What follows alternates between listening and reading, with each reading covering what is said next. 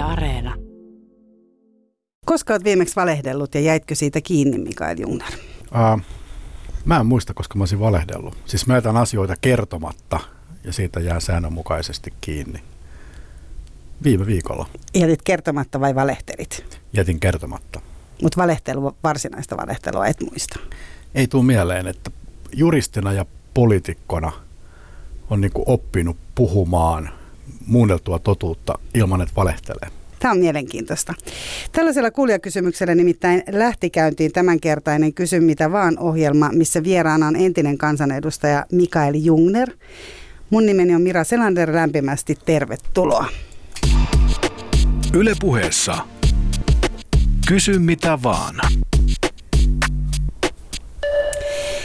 Joo, eli mielenkiintoista sanoisin. Tämä on erityisesti sen takia, että luonnollisesti kuulijakysymykset liittyy heti valehtelemiseen. Mutta mm. sä kerroit itsekin sitä, että sekä, sekä tuolla niin kuin lakipuolella, eli lakimiehinä, että poliitikkona joutuu valehtelemaan tai joutuu kertomaan muunneltua totuutta. Nyt mä tietysti toivoisin, että sä vähän avaisit sitä valehtelun Juristina. ja muunnelun totuuden eroa.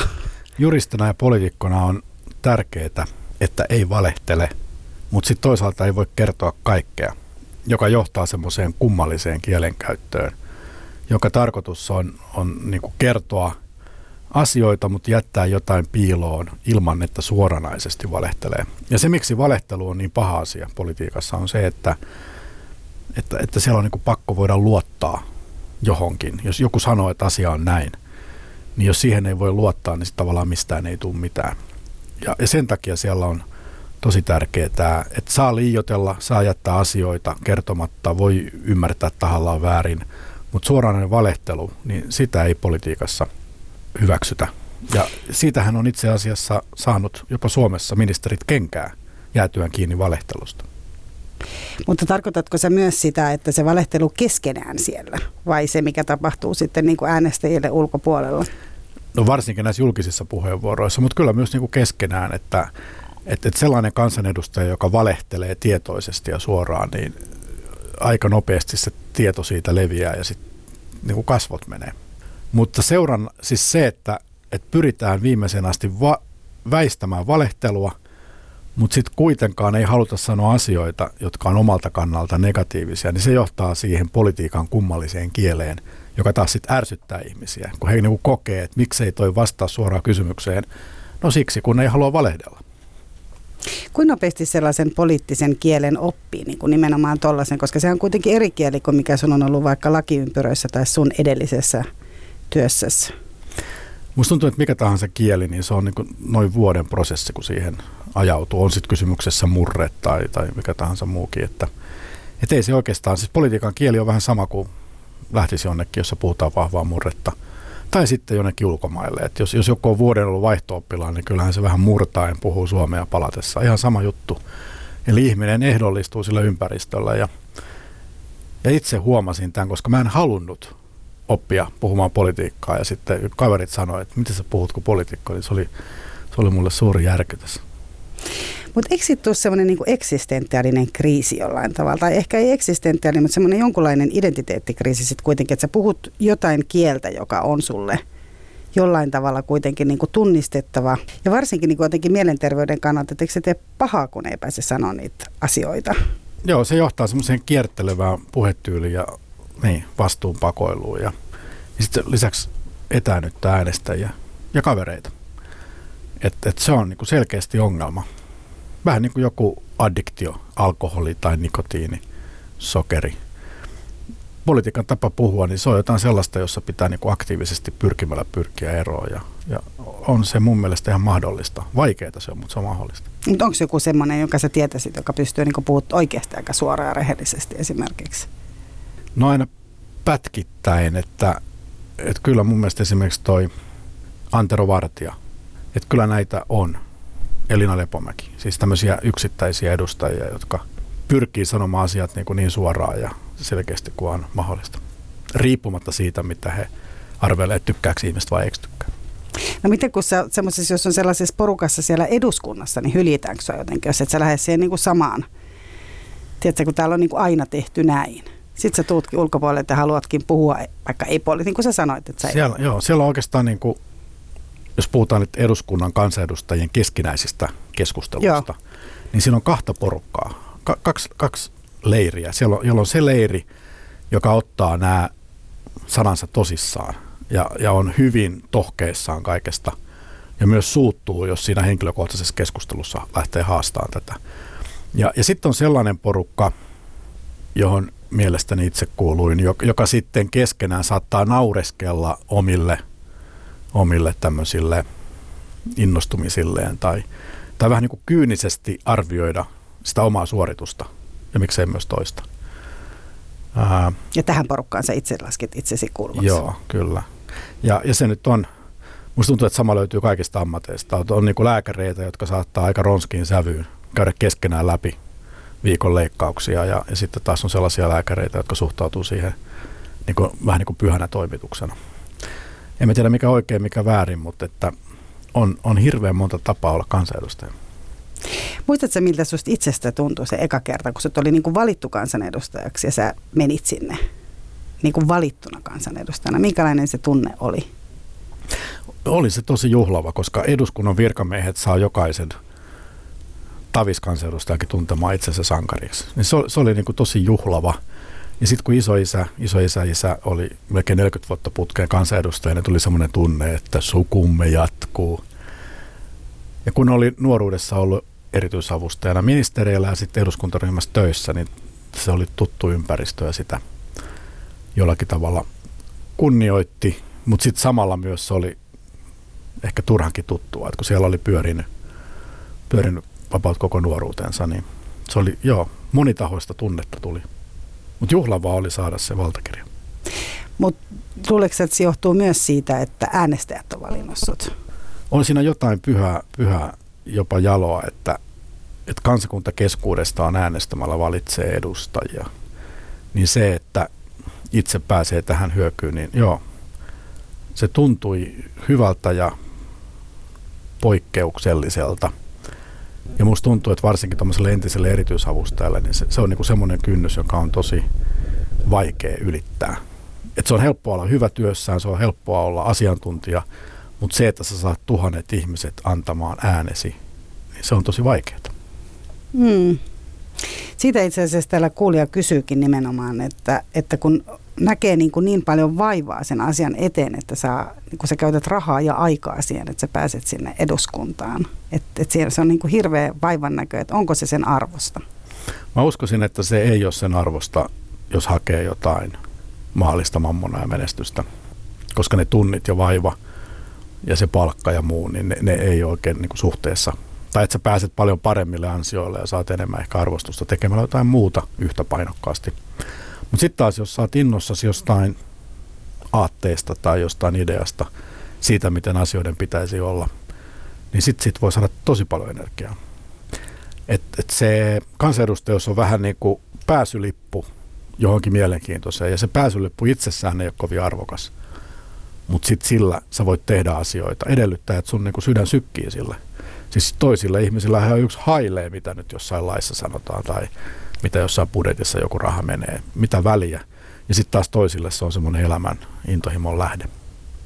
No miksi sä tarkalleen ottaen sä halusit kansanedustajaksi? Tämä on nyt kuulijakysymys täällä, joka ei tiedä, että kuka tänne oli tulossa. Mutta varmaan se on aihe. Sä olit siis sitä ennen esimerkiksi ollut Yleisradion toimitusjohtajana ja aika iso, isoissa pisteissä. Miltä sä haluaisit kuitenkin niin kuin rivikansan edustajaksi? se johtui siitä, että Jutta Urpilainen oli SDPn puheenjohtaja, SDP oli oppositiossa ja Jutta pyysi, Mikael, voisinko tull, voisitko tulla auttamaan häntä, siis Juttaa. Ja, sitten sanon, että kyllä vaan. Siis uskoin siihen, mitä Jutta edusti, uudenlainen tapa tehdä politiikkaa. Ja sitten menin puoluesihteeriksi samalla sitoudu olemaan kansanedustajaehdokas. Ja varmaankin sillä puoluesihteeri julkisuudella tulin niin kuin heittämällä valituksi kansanedustajaksi jos mä olisin lähtenyt yksilö suorittaa ja kokeilemaan, niin todennäköisesti en olisi päässyt eduskuntaan. Mutta puoluesihteerinä se oli siinä tilanteessa aika helppoa. Et vastaus on, että niin kuin sattuman kautta. Mutta onko sun tapauksessa, kun ajattelee, että siellä on kuitenkin paljon kansanedustajia, jotka tosiaan tulee joltain vaikka tosi pieneltä paikkakunnalta ja edustaa sitä paikkakuntaa ja, mm. ja sen paikkakunnan asioita. Ja, niin sulla on tietty ihan erilainen lähtökohta, kun sä tuut jo jostain niin kuin menestykse, niin kuin menestyksestä ja isoista ympyröistä. Ja saako siellä suoraan sit myös semmoisen niin kuin tietynlaisen, niin kuin miten se nyt sanoisi, on, on varmaan niin kuin, sua kohdellaan siellä ehkä eri tavalla sitten kuin, niin kuin Joo, siis eduskunta on monta tapaa päästä. Julkisuus on yksi ehkä tehokkaimmista, varsinkin täällä isoissa vaalipiireissä, niin kuin Uusimaa on, mistä itse tulin. Sitten on näitä pienempiä vaalipiirejä, vaikka joku Lappi, Vaasa, Oulu ja niin edelleen. Ja siellä taas, kun joka puolueesta tulee vain muutama, niin se seula on tosi tiukka ja sun pitää tavallaan niin kuin vuosienkin työllä ansaita se. Ja se porukka seuraa kiven tarkkaan kaikkea, mitä sä teet ja oot sä ahkera. Ja... Eli uudelta maalta pääsee helposti kansanedustajaksi, jopa vähän hulttiomaisempikin, julkisuuden kautta tuttu. Ja sitten näistä pienemmistä vaalipiireistä pitää olla todella semmoinen niin, että yli, yli 15-20 prosenttia jopa ihmisistä antaa äänensä. Kuudella maalla riittää prosentti kaksi.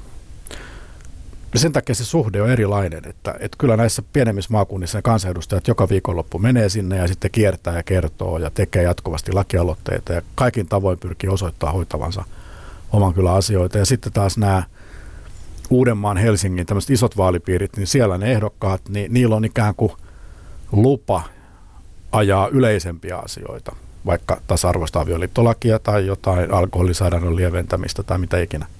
Tässä on tosi iso ero. Et voi sanoa, että on tämmöisiä vapaa matkustaja kansanedustajia, jotka voi tehdä mitä haluaa, ja sitten on tämmöisiä tosi ahdistuneita työmyyriä maakunnista, jotka niinku painaa pitkää päivää pysyäkseen siinä.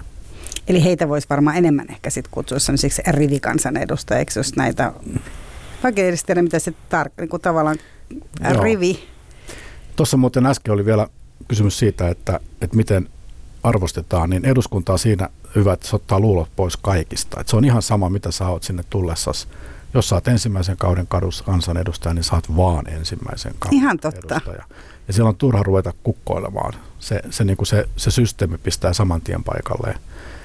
Et Yleisradion toimitusjohtajana, Microsoftin johtajana, Lipposen oikeana kätenä, näillä ei ollut mitään merkitystä. Mutta silloin oli merkitystä, että mä olin puoluesihteeri, jolloin mä olin tavallaan puolueen sisäpiiriä, jolloin mä sain joitain etuoikeuksia, mitä muut ei, ei niin saanut. Mutta kuka ne luulot ottaa pois? Kuka ne, kuka ne se niinku... systeemi, ne, Mut niinku mit, ne virkamiehet ja se eduskuntaryhmän kanslia. Ja se on niinku semmoista jännää. Siis tätä ei tapahtunut mulle, vaan yhdelle toiselle, että oli siis erityisavustaja ministerillä, joka on siis ministeri tämmöinen apulainen, ja kansanedustajalla on avustaja. Tämä kansanedustaja avustaja soitti ministeri erityisavustajalle pyytääkseen jotain muistiota tai jotain tietoa. Ja aloitti kertomalla, että meillä on, olen, olen sen ja sen kansanedustaja avustaja, se ja se. Niin tämä erityisavustaja vastaa, että mitä, onko meillä sellainenkin kansanedustaja, enpä tiennytkään.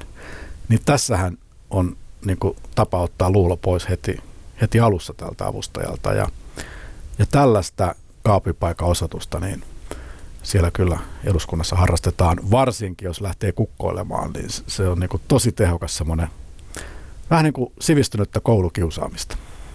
No entäs nämä sitten nämä vanhat kansanedustajat? Siellä on kansanedustajat, jotka on istunut siellä niin kuin parhaimmat jopa, niin kuin taisi sanotaan, että pisimmillä Ikänsä. yli 40, niin, 40 vuotta. Joo, ne, ne tunnistaa siitä, että, että ne istuu siellä ihan siellä eduskunnan, ihan siellä ensimmäisillä penkeillä.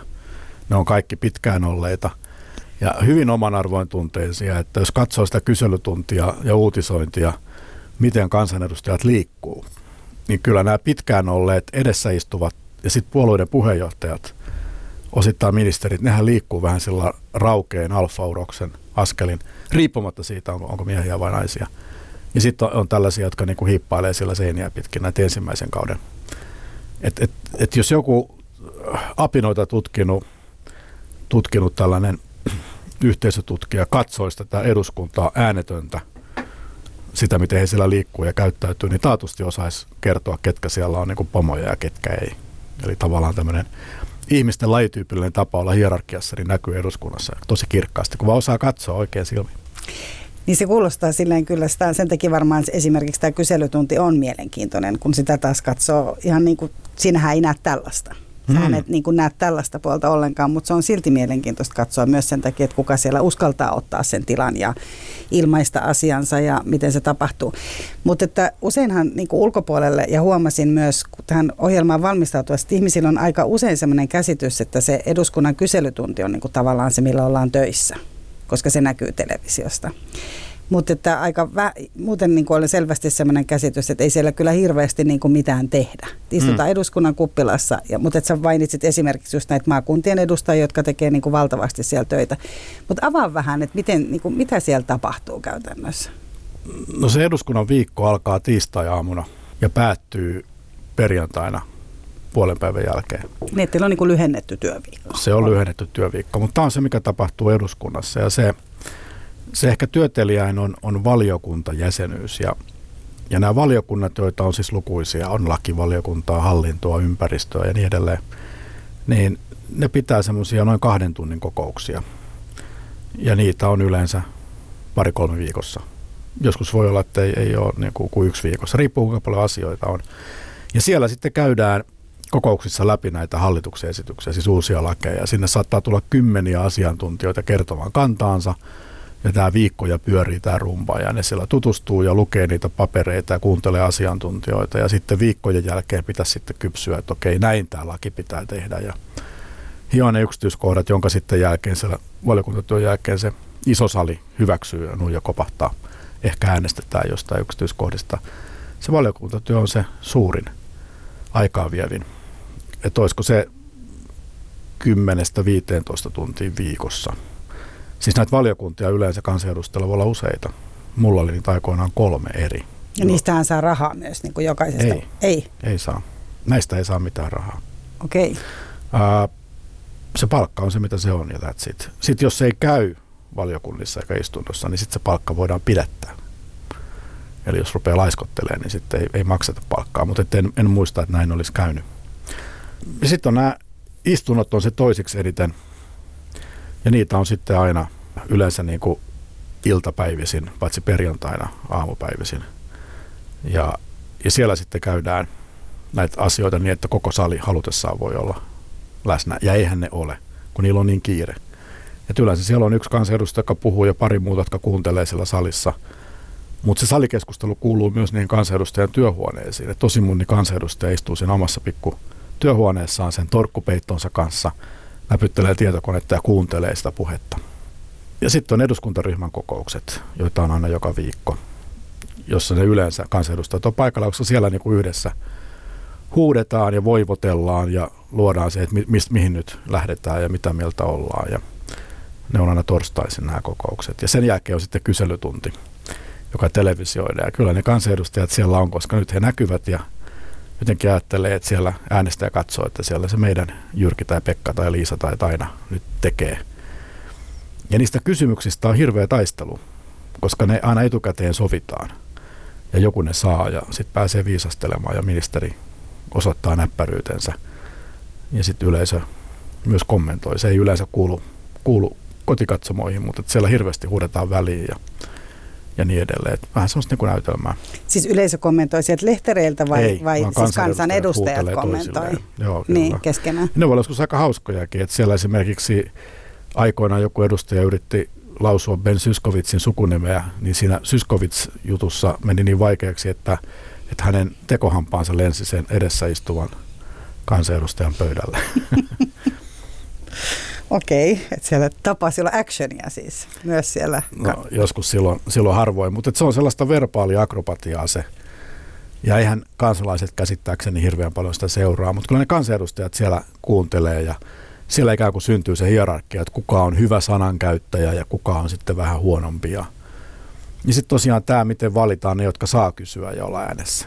Niin, se on osa sitä, että voi sanoa, että jos sä oot hankala kansanedustaja, etkä tiedä paikkaas, niin taatusti sä et saa niitä kyselytuntikysymyksiä. Kuka niin jakaa se puhemies? Puhemies. Tai puheihminen? Puheihminen. Kuka mm. siellä nyt sattuu olemaan? Myös varapuheihminen tai puheenjohtaja voi olla siellä puikoissa. Että kyllä siellä selkeästi on niinku suosikkeja. Mutta kun siellä on tämä puheihminen joka, tai puheenjohtaja, joka jakaa ne, jakaa ne niin tota, hänkö siis, hän tekee yksin kuitenkin sen niin päätöksen? Kyllä, siinä tilanteessa hän on vähän niin kuin tämmöinen teatterin ohjaaja, että hän niin kuin antaa oppositiolle ja hallitukselle ja, ja totta kai siis kaikki kansanedustajat aina pyytää. Että se kyselytunnin alussa ja välissä silloin, kun ne kaikki nousee seisomaan, niin se tarkoittaa, että ne haluaa kysyä. Ja samalla ne painaa nappia, joka kertoo sinne ohjaustaululle, että hei, minä haluan kysyä. Ja sieltä sitten se puheenjohtaja katsoo, ja vähän niin kuin, tosiaan niin kuin teatteriohjaaja, kapellimestari, että nyt otetaan sieltä kansanedustaja X ja sitten kansanedustaja Y, ja yrittää saada aikaan semmoista soljuvaa debattia ja, ja semmoista kiivasta sanailua. Ja. Niin, että sun täytyy olla aika hyvä siinä, että sä Joo. ymmärrät, että miten tämä, että nyt mä en otakaan vielä tota, että olle mä annan vielä vuoron ja sitten jossain vaiheessa niin stopata se. Ja suurin osa näistä puheenjohtajista on, on tosi huonoja tässä. Että, että pahimmillaan ne sieltä vaan niin kuin järjestyksessä jakaa puheenvuoroja eikä itse asiassa kuuntele. Että saattaa iPadilla tutkia maailmanmenoa ja jakaa sieltä. Ja sitten siitä ei tule oikein mitään. Ja jotkut, jotkut puheenjohtajat on, on niin kuin tosi lahjakkaita, että ne tosiaan osaa niin kuin kaivaa sen kaksintaistelun sieltä esiin, joka niin kuin mä sanoin, niin ei se nyt asioita varmaan eteenpäin mie, mutta se on niin kuin verbaalisesti mielenkiintoista kuunneltavaa. Et Timo Soini oli tosi hyvä verbaalisesti. Ää, on siellä niin kuin Mauri Pekkarinen, Demareista varmaan Antti Lindman – ja näitä, näitä on niin kuin hauska kuulla, kun nämä, nämä heittää.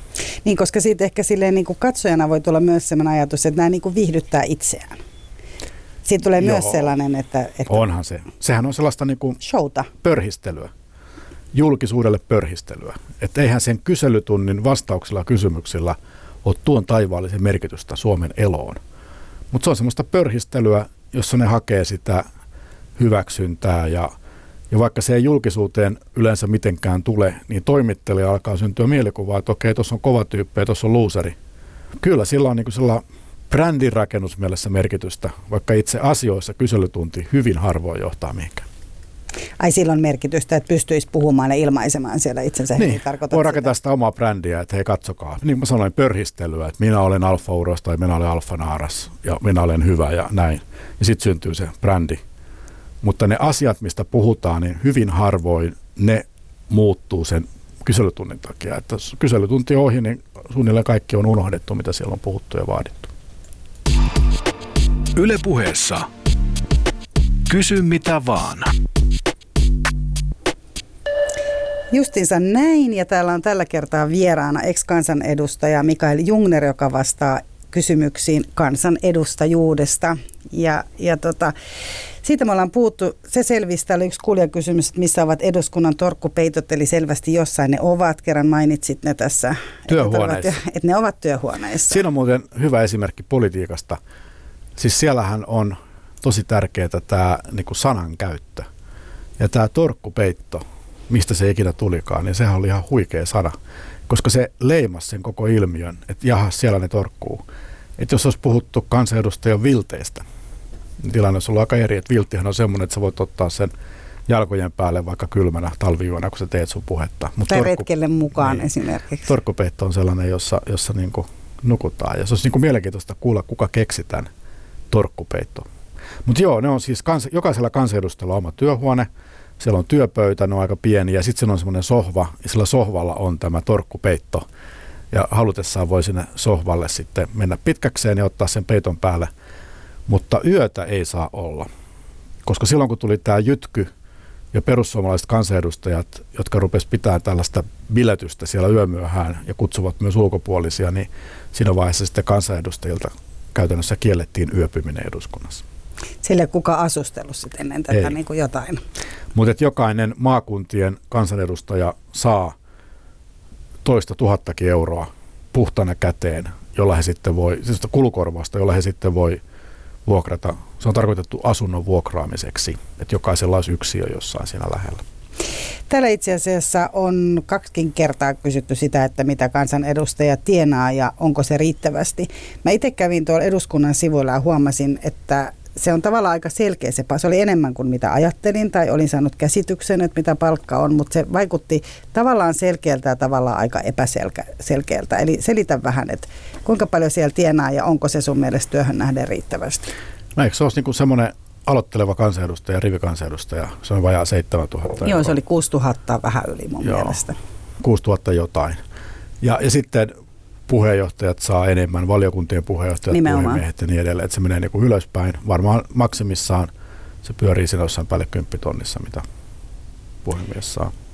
Mutta puheenjohtaja siis. Puheenjohtaja, niin. Mut, eli siis 6 000 10 000, mutta se, joka tekee sit mut, monimutkaisen on, että tämän lisäksi tulee tämmöinen verovapaa kulukorvaus, jonka tarkoitus on kattaa kaikki nämä kulut, mitä aiheutuu, siis vaikkapa nyt sitten maakuntien edustajille asumiskulut ja, ja niin edelleen. Ja, ja se tulee tosiaan niin kuin verottomana sen palkan päälle. Ja kun itse olin Uudellamaalla, niin se oli pieni mahdollinen, olisiko ollut tuommoinen about tuhat euroa. Mutta se voi olla toistakin tuhatta. Siis se 20 kulukorvaus. 000. Niin. Siis saako kaikki sen kulukorvauksen? Saa. Joo, niin koska se, se, se niin kuin on vähän se kulukorvaus tulee kaikilla, se on saman suuruinen se tulee pyytämättä, oli niitä kuluja tai ei. Ja, ja se on paljon. Et, et jos palkka on sanotaan vaikka vähän päälle 6000. niin Joka on jo aika paljon kuitenkin kyllä. niin kuin keski. Ja sitten siihen tulee niin kuin tuhat euroa verottomana päälle.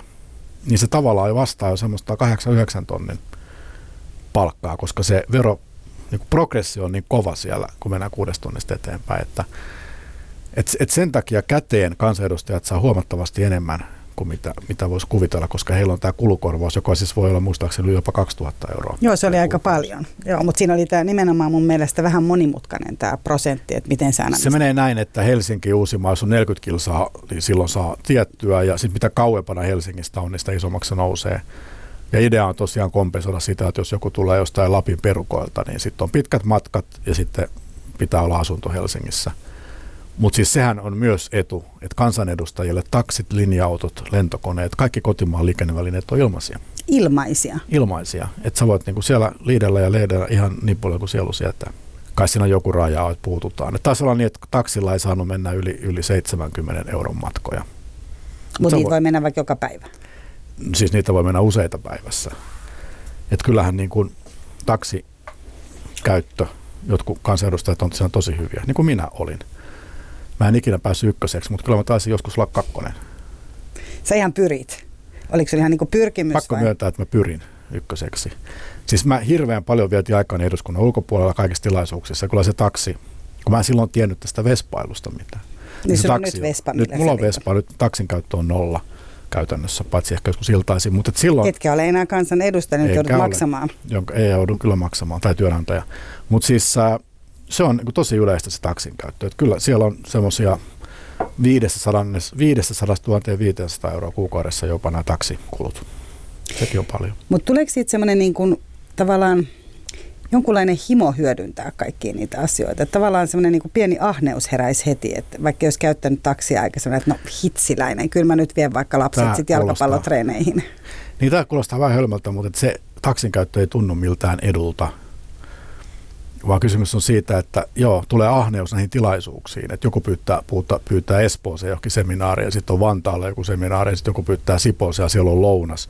Ja sitten on jossain kirkkonummella uusi tilaisuus ja sitten on iltatilaisuus vaikka jossain Inkoossa, jossa sitten on taas päivällinen. Niin jotenkin näitä, kun sanoo kaikkialle joo, niin saattaa olla viidestä kymmeneen tilaisuutta ympäri uutta maata. Ja näitä kun sä suhailet sillä taksilla, niin siitä se niinku tulee, tulee aika nopeasti. Ja, ja joo, voisi sanoa, että, että kansanedustajat on aika ahneita ilmoittautumaan kaikkeen mahdolliseen, koska siellä tapaa äänestäjiä. Ja myös on sitten sellaisia kansanedustajia, jotka ei käytännössä koko siinä eduskunta-aikanaan omaan lompakkoonsa koske. Koska aina on joku, joka tarjoaa aamiaisen tai lounaan tai jossain niin kuin kekkerit. Ja, ja sitä kautta moni kansanedustaja niin kuin välttää. Kimmo Sasi oli kuuluisa tästä, että hän oli sellainen tarkan, tarkan euron mies, että hän niin kävi aina kaikki mahdolliset tilaisuudet, jolloin ei tarvinnut koskaan ostaa itse ruokaa.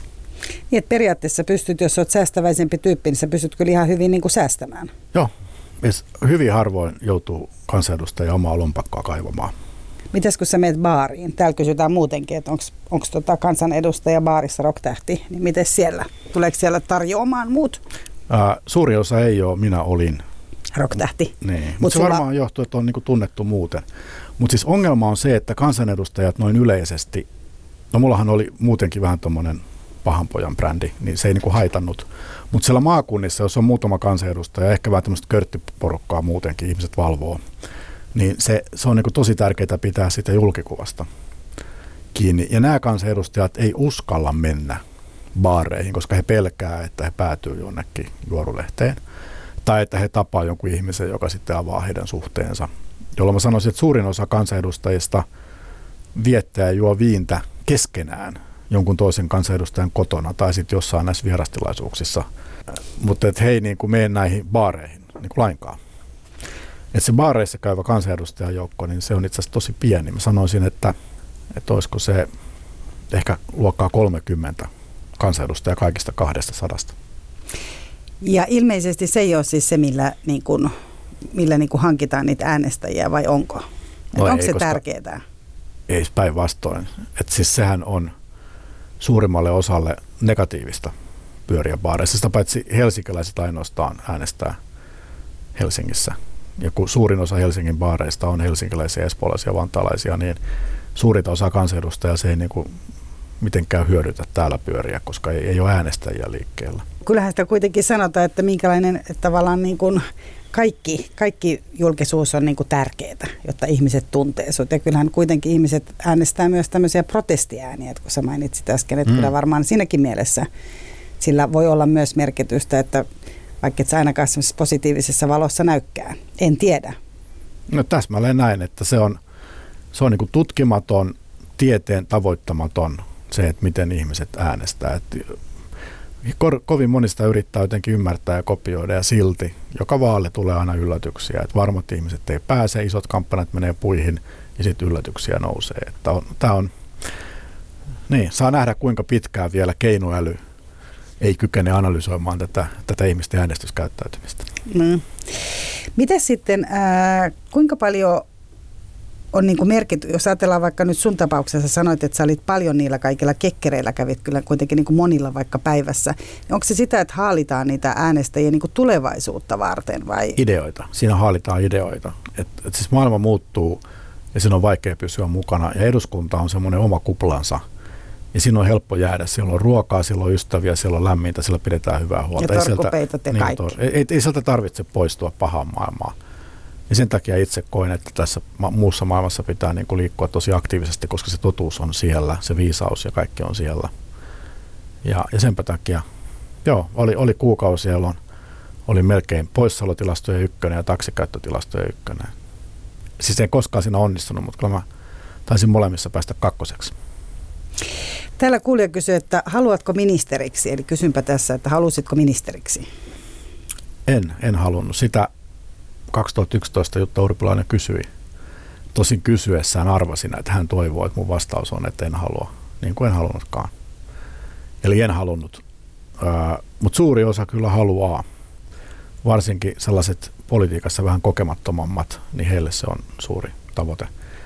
Mä itse olin aikoinaan vuosia Paavo Lipposen oikeana kätenä ja silloin tavallaan pääsin tuohon vallankäytön ytimeen ja huomasin, että käytännössä ministerit, suurin osa ministereistä on oman assistenttinsa aikataulun orja ja he juoksee näissä kissaristiäisissä omaa aikaa ajatella tosi vähän. Hallitusohjelma antaa raamit, siitä ei saa poiketa, kovat paineet, orastava vatsahaava, että huomattavasti mainettaan surkeampi työpaikka jolloin kieltäytyessäni 2011 kieltäydyn kyllä ihan tosissani. Vaikka tiesin, että, että Jutta toivoikin, että kieltäytyisin, koska muuten olisi tullut liikaa ministereitä pääkaupunkiseudulta. Mutta mikä siellä on niin kuin hyvä ministeripesti? Sitäkin kysytään täällä. Että... Pääministeri. Mutta entäs muu kuin pääministeri? No, pääministeri on niin kuin hyvä. Pääministeri... Ulkoministeri on semmoinen elämyksellinen, koska siellä kaikki aina ihastelee, että olipa viisaasti sanottu. Ja virkamiehet tekee kaikki puheet, että, että siellä niin kuin Urvelompikin pärjää ulkoministerinä, koska siellä tosi hyvät diplomaatit tekee kaikki puheet ja sen kun meet ja sitten siellä sun tankeroenglannilla lausut, mitä sulle on kirjoitettu. Valtiovarainministeri sama, että siellä on niin vahvat ne virkamiehet, että siinä on helppo pärjätä. Miten tässä pääministeri? Sanoit, että pääministeri olisi paras. Miksi? Joo, joo. Itse asiassa sen takia, että mä oon aikoinaan ollut kolme vuotta Lipposen oikeana kätenä ja mä tiedän, miten se pitää tehdä. Ja, ja aika harva tietää.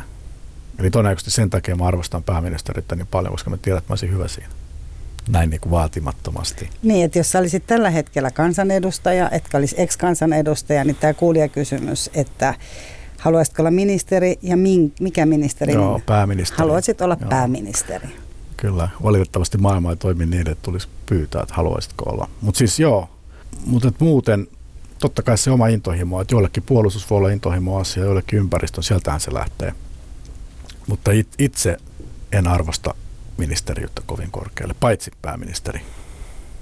Eli siinä mielessä tota, kansanedustajuus on, onko se niin kuin vapaampaa kuitenkin, koska ministeri on 24-7? Huomattavasti vapaampaa ja itsenäisempää. Ministeri on sidottu siihen hallitusohjelmaan. Ministeri ei voi lähteä sooloilemaan. Kansanedustaja voi tehdä ihan mitä huvittaa. Kansanedustajalla on esimerkiksi tosi pitkä kesätauko, jolloin voi lähteä vaikka Yhdysvaltoihin hakemaan virikkeitä. Ministerillä harvoin on edes viikon vapaata, koska se on niin ohjelmoitua se tekeminen, että ministeri on systeemin orja kansanedustaja on niin kuin vapaudesta nauttiva. Ja varmaan näistä tunnetuista kansanedustajista Ben Syskovits on selkeämmin ymmärtänyt tämän. Ben Syskovitshan on monta kertaa kieltäytynyt. Hän on niin kuin henkeä ja vereen parlamentaarikko, mikä tarkoittaa sitä, että hän niin kuin haluaa olla nimenomaan kansanedustaja, ei ministeri. Sen verran palaan, kun mainisit noin Yhdysvallat, että sieltä haetaan virikkeitä, että sekä on nykyisin se, mistä käydään Floridasta hakemassa virikkeitä. Onko se se? Ei se Florida. ykköspaikka. Ei, ei, Florida ei ole, mutta Yhdysvaltain länsirannikko, siis Pohjois-Kalifornia, Seattle, ne seudut. Uh, joo, siis jos puhutaan kasvuyrittäjyydestä, ohjelmistoteollisuudesta, markkinoinnista, viestinnästä, niin joko Yhdysvaltain länsi- tai itärannikko on se, jossa ihmiskunta nyt menee eteenpäin. Ja sieltä ne tulee viipeellä Suomeen vuoden kahden viipeellä ei tule mieleen sellaista asiaa, jossa Suomi olisi ikään kuin maailman ykkönen. Siis jos puhutaan nyt tästä ajattelusta tavasta toimia. Ja niinpä jos viettää vaikka kuukauden Yhdysvalloissa ja on tarkkana, niin sen jälkeen voi kaksi vuotta Suomessa esiintyä guruna, puhua tulevaisuuden asioita ja saada suurta arvostusta. Kuuka- kuukausi on itse asiassa se aika ihan hyvä satsaus, jos lähtee niin kuukaudeksi sitä kaksi, kahden vuoden guruleiman. Niin Voihan sitä tehdä hyvä kevyemmin. Että mä itse huomannut, että Serkki Tuomiojahan on, on niin kuin arvostettu ja hirveän usein Erkki Tuomioilla on, on tällaisia lausuntoja, jotka on suoraan kopioitu näistä Financial Timesista ja, ja tämän tyyppisistä lehdistä, koska ei niitä kukaan muu lue. Erkki Tuomio lukee nämä kaikki. Ja sitten hän tulee Suomeen ja esittelee näitä englantilaisten ja amerikkalaisten lehtianalyysejä. Ja, ja ihmiset on ihan niin kuin haltioissaan, että siinäpä meillä on viisas mies. Että tämä niin kuin kuvaa, miten helppoa Suomessa on nousta guruksi. Et vähän lukee maailmaa kopioja ja tuo tänne, niin pääsee gurumaineeseen. No tietysti nykyisin on vielä se, että ei tarvitse edes matkustaa pois, kun voi katsoa ihan niin kuin, niin, nehän voi lukea vain ne lehdet kotona ja sittenhän kun oppii vähän kieliä. Yle puheessa. Kysy mitä vaan. Ja täällä kysytään Mikael Jungnerilta kysymyksiä liittyen kansanedustajuuteen. Miltä tuntuu tehdä jatkuvasti kompromisseja? Kyllä se turhauttaa, että että se, että, että yhteiseksi hyväksi luopuu jostain tai hyväksyy jonkun asian, jonka tietää, että tämä nyt ei ole paras mahdollinen, niin sen nyt vielä sietää. Mutta se, että, että on joku itselle tärkeä hanke, joka kaatuu siihen, että joku idiootti jossain ei ymmärrä, niin se on todella turhauttavaa. Ja, ja tuntuu, että se on se suurin syy, joka masentaa. Tästä ei hirveästi puhuta, mutta väittäisin, että että todellisuudessa lähes kaikki ensimmäisen kauden kansanedustajat jossain vaiheessa sitä nelivuotiskautta kokee keskisyvää, vakavamman turhautumisen, jopa masennuksen siihen työhönsä. Ne ei puhu sitä julkisesti ja ne kovasti on hymyilevinään, mutta siellä, kun itse olin ja puhuin ja myös niin kuin tunsin siinä loppuvaiheessa sen, että mitä helvettiä mä täällä teen, ja tämä ei niin kuin johda tai vaikuta yhtään mihinkään, että nyt pois – niin tämä on niinku sellainen, voisi sanoa, että tämä on niinku sukupolvikokemus. Mutta ei ne, ei ne sitä myönnä, että jos menee toimittaja kysymään, niin mitä tämähän on maailman hienointa ja totta kai pääsee vaikuttaa. Että se on niinku sellainen tabu. Mutta toisaalta onhan, nythän julkisesti on kuitenkin kansanedustajia ja ministereitä, jotka on puhunut esimerkiksi uupumuksesta, joka on kuitenkin usein liitetty siihen työn määrään esimerkiksi. Mm. Mutta että... Mä puhun sellaisesta niin kuin uskon menetyksestä, joka ei liity työn määrään, vaan siihen, että mikään ei etene että se homma ei toimi. Et, et se on, mutta näinhän se on, että siis eduskuntahan on käytännössä silloin sata vuotta sitten reilut. Sehän on rakennettu ottamaan muutoshenkisistä ihmisistä mehut pois. Siellä aluksi sitä käytettiin kommunismin hillitsemiseen ja nyt viime päivinä sitä on käytetty tällaisen yhteiskuntaa edistävien liberaalien hillitsemiseen. Että, että se koko eduskunnan tarkoitus on hidastaa ja jarruttaa yhteiskunnan kehitystä. Se on tämmöinen joku vakauttava, vähän niin kuin joku veneessä on sellainen vedettävä, hidastava, miksi sitä kutsutaan, ajoankkuri. Kuinka monta semmoiseen niin kuin, semmoiseen niin kuin piiriin mahtuu, missä oikeasti ne päätökset tehdään? Eli kun 30. Täällä, 30. Joo.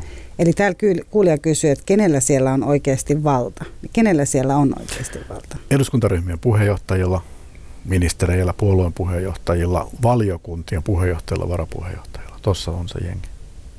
Ja sitten rivikansanedustajat yrittää siellä saada asioita eteenpäin ja kokee tämän muurin. Rivikansanedustajat joo siellä punnertaa ja yrittää ja tekee kaikenlaisia aloitteita. Ja jos ne oikein on kilttejä ja tekee niin kuin käsketään ja kehuu johtoa, niin ne voi saada ehkä yhden aloitteen läpi neljäs vuodessa. Ehkä. Mutta sitten jos ne on vähänkin semmoisia kriittisiä vaikeita, niin ne ei saa mitään. Eli mitä, mitä tehokkaammin sä kansanomaisesti kerrottuna, mitä tehokkaammin sä nuolet sen sun ryhmän ja puolueen johdon takapuolta, niissä todennäköisempää on, että sieltä tippuu joku vallan murunen, jolla sä sitten voit patsastella Facebookissa, että minä sain tämän aikaiseksi. No, sit, minkälainen luonne sit, minkälaisella luonteella sinne niin kuin kansanedustajaksi tänä päivänä sitten enää niin kuin voi mennä? Tavallaan... Pitäisi olla tosi intohimoinen tähän yhteiskuntaan. Mutta sitten jos sä kuitenkin turhaudut. Jos ja sitten paksunahkainen. Intohimoinen ja paksu. Intohimoinen, että et sä jaksat niinku painaa välittämättä kaikista näistä ongelmista. Ja se myös välittyy äänestäjille. Mutta sitten paksunahkainen, että sä et niinku masennu. Koska sitten sä voit yrittää toisen kerran ja kolmannen kerran. Jossain vaiheessa susta tulee se kokenut tyyppi. Ja jossain vaiheessa yhtäkkiä sä ootkin suosiossa ja sun asiat rupeaa toteutumaan. Ja jos sä oot siellä hakannut päättäväisesti päätä seinää, vaikka neljä vuotta, ja sitten pääset toisella kaudella tähän asemaan, niin sä niin tiedät, mitä tehdä. Eli se, että kansanedustajan on vaikea vaikuttaa, varsinkin riviedustajan, ei tarkoita, että se olisi mahdotonta. Ja se vaikeus on niin kuin systeemiin leivottu. Sen tarkoitus on estää kansanedustajia tekemässä mitään hölmöyksiä. Se on niin kuin vakauttava elementti. Eli se on ihan hyvä, että semmoinen on olemassa. Mutta sitten on kansanedustajat, jotka pääsee tämän yli. Paavo Lipponen, paras esimerkki. Ensimmäisen kauden kansanedustaja vähän syrjässä tippuu eduskunnasta, haastaa puheenjohtaja, häviää jalkapaketissa, siellä kömpii täysin luuserina. Ja sitten yhtäkkiä on niin kuin pääministerinä – puoluepuheenjohtajana pääministeri kahdeksan kautta tavallaan muokkaa koko vuosikymmenen. Mun mielestä tämä niin kuin Paavo Lipponen olkoon rohkaiseva esimerkki jokaiselle rivikansanedustajalle. No miten sitten tänä päivänä myös se, että tietysti somella on hirveän suuri merkitys ja se, että, että kansan, monet kansanedustajat pitää blogia ja kertoo mielipiteitään siellä ja näin. Miten sitten se, että kuinka paljon on enää niin kuin merkitystä tavallaan puolueella? No yleisesti voisi sanoa, että – puolueiden merkitys on vaalivaaleilta pienempi ja tavallaan sen yksittäisen kansanedustajan verkostojen ja sen kyvyn vaikuttaa muihin kollegoihin, niin sen merkitys on koko ajan suurempi. Tämä on niin mielenkiintoinen ilmiö. Tämä tulee muuttamaan politiikkaa tosi paljon, koska tämä on voimistuva. Voisin sanoa, että puolueesta riippumattomia itsenäisiä ajattelijoita siellä alkaa olla jo 30-40 siis kahdesta sadasta. Siis sellaisia, joille on tärkeämpi saada asioita läpi kuin se, että heidän oma puolueensa menestyy. Ja tämä on niin kuin mielenkiintoinen ilmiö. Ja just nämä Antero Vartijat, Timo Harakat, Juhana Vartiaiset, tämän tyyppiset on niin kuin viemässä tätä liikettä eteenpäin. Mutta miten sä voit tehdä sitä kauheasti itse, kun sun täytyy kuitenkin on niinku suurin osa päätöksistä on semmoisia, mihin niinku puolueena otetaan kantaa, tai sen eduskuntaryhmän kautta, Kyllä. eikö niin? Ää, no ensinnäkin sulla pitää olla niin kuin hyvä näkymä siitä, missä maailma on ja mitä pitäisi tehdä, jotain konkreettista. Ja, ja sen jälkeen sä haet niitä kumppaneita ulkopuolisesta maailmasta. Ne voi olla kansalaisjärjestöjä, ne voi olla jotain muita järjestöjä tai ehkä jopa yrityksiä. Median kautta saada niin kuin ihmisiä mukaan. Ja sitten sä luot sen sun oman agendan. Ja sitten sä alat puhua siihen kansanedustajan mukaan eri puolueista ja sitten yhtäkkiä teillä onkin porukka, joka ajaa jotain. Mä itse tein tämän kasvuyrittäjyyden ja startup-yrittäjyyden edistämiseksi ja joukkoistamisen helpottamiseksi. Ää, tässä on niin esimerkkejä, että jääkö nyt nimet mainitsematta, mutta että joku tekee sitä alkoholipolitiikan avaamiseksi ja olutteollisuuden edistämiseksi ja joku tekee sitä urheilun hyväksi. Ja, että kyllä tällaisia on olemassa. Ja ehkä tosiaan, jos katsoo tämän ää, Tytti Tuppurainen demareista ja muutama muu, jotka nyt lähti tekemään sitä yli puoluerajojen, jotta tämä maahan, työperäinen maahanmuutto avattaisiin. Antero Vartija on lähtenyt haastaa apteekkeja ja hän on kerännyt siihen porukkaa. Että, että mun mielestä tämä on voimistuva ilmiö. No miten ääne, pitäisikö siellä, niin kuin, ootko se sitä mieltä, että siellä pitäisi myös kansanedustajan saada edustaa enemmän, niin kuin tota äänestää enemmän omin päin? Niin, siis kansanedustaja saa äänestää juuri niin kuin itse haluaa. Kysymys on vaan siitä, että haluaako. Jos äänestää omin päin, niin porukka ei tykkää. Ja silloin tuki sun hankkeelle pienenee joka kerta, kun sä teet sen. Eli tämä on vähän niin kuin tämmöinen, että, että sä voit niin kuin kuseskella sun kollegojen kintuille, mutta ne kuseskelee takaisin. Ja, ja tämä on tämmöinen niin kuin vähän kauhun tasapaino. Jotkut kansanedustajat tekee sitä paljon ja jossain tapauksessa on jopa erotettu ryhmästä, kun hän on tarpeeksi monta kertaa äänestänyt vastaan. Oppositiossa yleensä on ihan yksi hailee, mitä äänestää, mutta että hallituksessa se on niin kuin tosi tiukkaa. Täällä myös kysytään, että onko oppositio mitään muuta kuin räksyttävä joukko? Ei. Siis, siis opposition vaikutusvalta on olematon ja surkea. Ja tavallaan niin kuin säälittää se, että he joutuu niin kuin hokemaan toisille ja julkisuuteen, että heidän työllä on mukaan jotain merkitystä. Mutta todellisuudessa ei. näin ei ole. Tai on olemattoman vähän. Silloin tällöin tulee jotain onnenkantamoisia, että ikään kuin suhdanteet kääntyy ja sitten he pääsevät vähän aikaa viisastelemaan.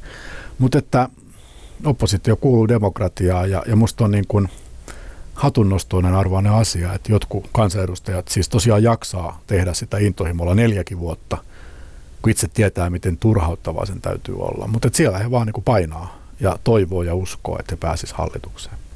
Eli optimismi on selvästi yksi tämmöinen myös niin, piirre, siis mikä siellä politiikassa. Niin, oppositiossa kun arvostelee hallitusta ja kriittisesti tutkailee, niin se hyvä puoli on se, että silloin on niin kuin toivottavasti vähän niin kuin haastava tähän valitselevaan systeemiin. Ja jos sitten Arpa on niin suoja pääsee valtaan, niin kun se nämä menee vuorotellen pyörii siellä vallassa, niin sitten jotenkin lähtisi korjaamaan näitä ongelmia, joita oppositiossa näkee, kun hallituksessa niitä ei tunnista, kun siellä mukaan kaikki on hyvin.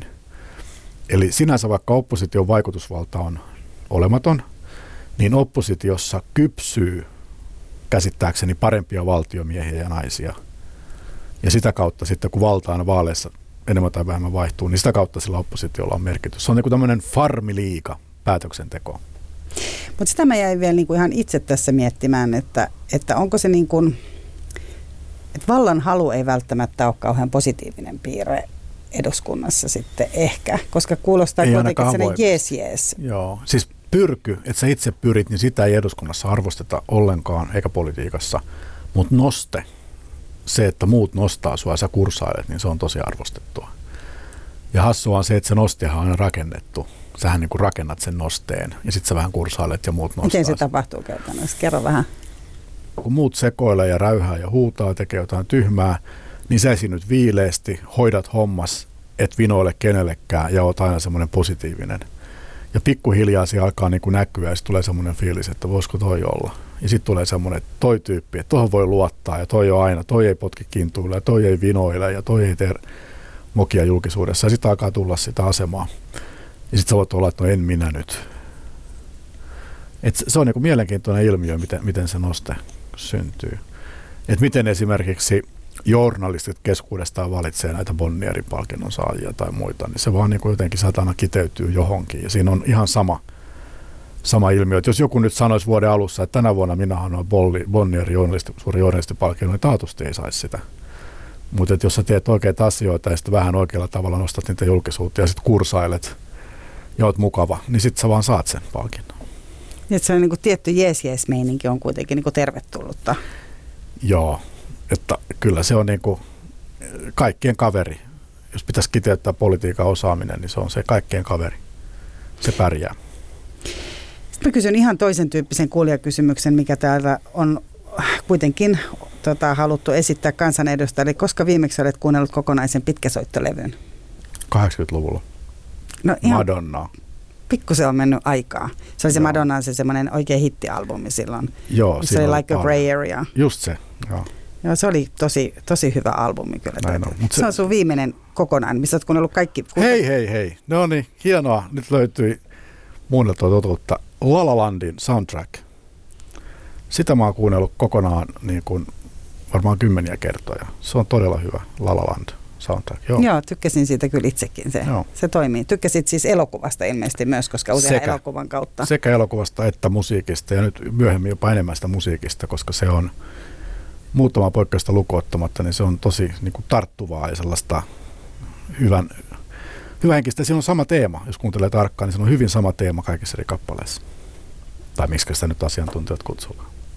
Niin, no me ei, me ei olla nyt täällä musiikin asiantuntijoita selvästikään, kun sullakin on kaksi, kaksi pitkäsoittelevyn kuuntelemista tässä nyt 30, 20 vuoden, 30 vuoden akselilla, niin sanoin, että asiantuntijaksi ei voisi kutsua, enkä kutsu itseäni siksi. Mutta hei, sitten täällä vielä kysytään siitä, että miten kun ihmiset on niinku eri puolueista, niin istutaanko niinku siellä kuppilassa yhdessä eri Joo. puolueen edustajia? Eli tavallaan niinku ne menevimmät, onnistuneet tyypit sitten hengailee siellä kuitenkin keskenään, eikö niin? Ja sitten Kyllä. Ne... Et siellä on tämmöisiä niin, siis maakuntien riviedustajia, joita, jotka ei niinku juuri ketään kiinnosta ja he on siellä vähän niin kuin omassa nörttiporukassaan. Ja sitten, Kans eri puolueista voi olla, mutta että tavallaan joo, se yhdistävä on se, että ollaan... Voi, yleensä niitä yhdistää se puolue, mutta sitten voi olla myös valiokunta, joka yhdistää. Mutta sitten siellä on tosiaan nämä starat, siis julkisuudessa tutut. Ja, ja ne kyllä viihtyy keskenään. Et se on niinku hassu juttu, että puolenrajat ylittää, niin nämä, nämä niinku starat, ne vaan on. Jotenkin hakeutuu aina toistensa seuraan. Että, et kyllähän se on semmoista näyttämistä, että kenen kanssa syö lounasta, niin se on niinku viestiä, että kattokaa kuka mä oon. Ja sitten taas, jos jonkun sellaisen pienemmän, pienemmän vaalipiirin rivikansanedustajan kanssa niin ehkä se, se sitten on niin kuin, niin kuin vähemmän innostavaa. Siis sattumalta tänään olin eduskunnassa käymässä ja siellä suurieleisesti, ystävällisenkisesti Touko Aalto ja Timo Harakka söi lounasta yhdessä. Ja kävi näitä herroja moikkaamassa ja kyllä se porukka katsoi, että, että siellä nämä nyt nämä superstarat lounastaa tosi musta tuntuu, että nämä herrat ei itse hiffannut, miten paljon heitä seurattiin, mutta että itse huomasin, että kaikki katsoivat. Siis myös ne muut kansanedustajat? Myös ne muut kansanedustajat. Vai toimittajat? No, no tässä oli vain virkamiehiä kansanedustajia, ei ollut toimittajia. Tämä oli siis sen eduskunnan uuden pikkuparlamentin ruokalla, siellä toimittajia ei, ei ole, ne toimittajat aina siellä vanhan puolen kahvilassa ja ruokalassa. Mutta joo, kyllä vähän niin kuin ehkä lukiossa, että, että jos, jos niin kuin kaksi kaksi kansanedustajaa keskenään jotain puhuu tai viettää aikaa, niin kyllä ne muut, että mitähän noi tuolla puuhaa. Et kovasti on utelia, että juorut leviää ja myös tämmöiset kaikki suhdeepäilyt ja muut ihmisiähän sielläkin ollaan. Niin romanssihan siellä onkin ja siitä oli itse asiassa kysymyksiä, että meillä ei ole enää aikaa hirveästi tästä, mutta sen voi tietysti kertoa, että siellä syntyy ilmeisesti romansseja niitäkin yli puolueen rajojen. Että... Ne nimenomaan yli. Siis on kansanedustajalle toisen puolueen kansanedustaja on helpompi, koska se oman puolueen kansanedustaja on, se kilpailee valiokuntapaikoista ja muuten. Että aina on helpompaa olla toisen puolueen kansanedustajan kanssa. Ja toisaalta kun kansanedustajat pelkää näitä seiskapaljastuksia ja muita kuin ruttoa, niin he ei oikein uskalla su- suhdetta Taviksen kanssa. Hän pelkää, että nyt tässä käy jotenkin huonosti. Niin se on luontevaa, että, että siellä yksinäisinä öinä torkkupeitto kainalossa, niin kansanedustajat etsii lämpöä toisistaan tai alkuyönä, koska sinne ei saa yöksän ei niin, jäädä. totta. Mutta että kuitenkin että on semmoinen niin jonkunlainen semmoinen on, on, on. rakkauteen, miten se nyt sanoisi, rakkauteen vievä ilmapiiri, niin sanotusti. Kyllä, karismaattisia ihmisiä ja poissa kotoa ja kyllä, siis se on hyvin, hyvin otollinen tämmöisellä. Ai tarkoitat myös siis tämmöisiä suhteita?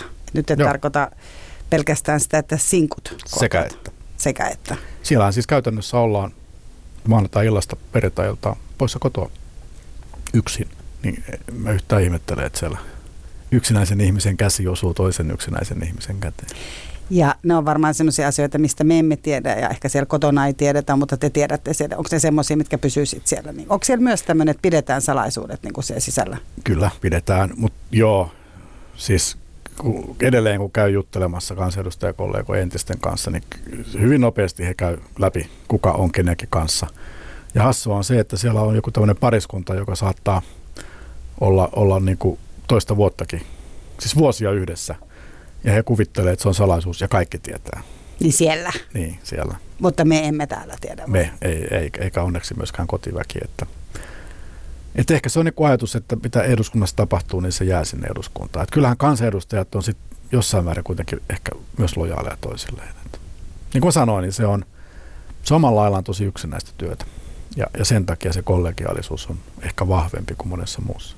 Mutta sama hengenveto, niin kyllähän kansanedustajat toisiaan ilmiantaa iloisesti seiskaa iltapäivällä ehtii kaikista mahdollisista mokista. Mutta sitten näistä, saa katsoa se 50 vai mitä sitten Niin, mutta näistä, näistä suhteista niin harvemmin.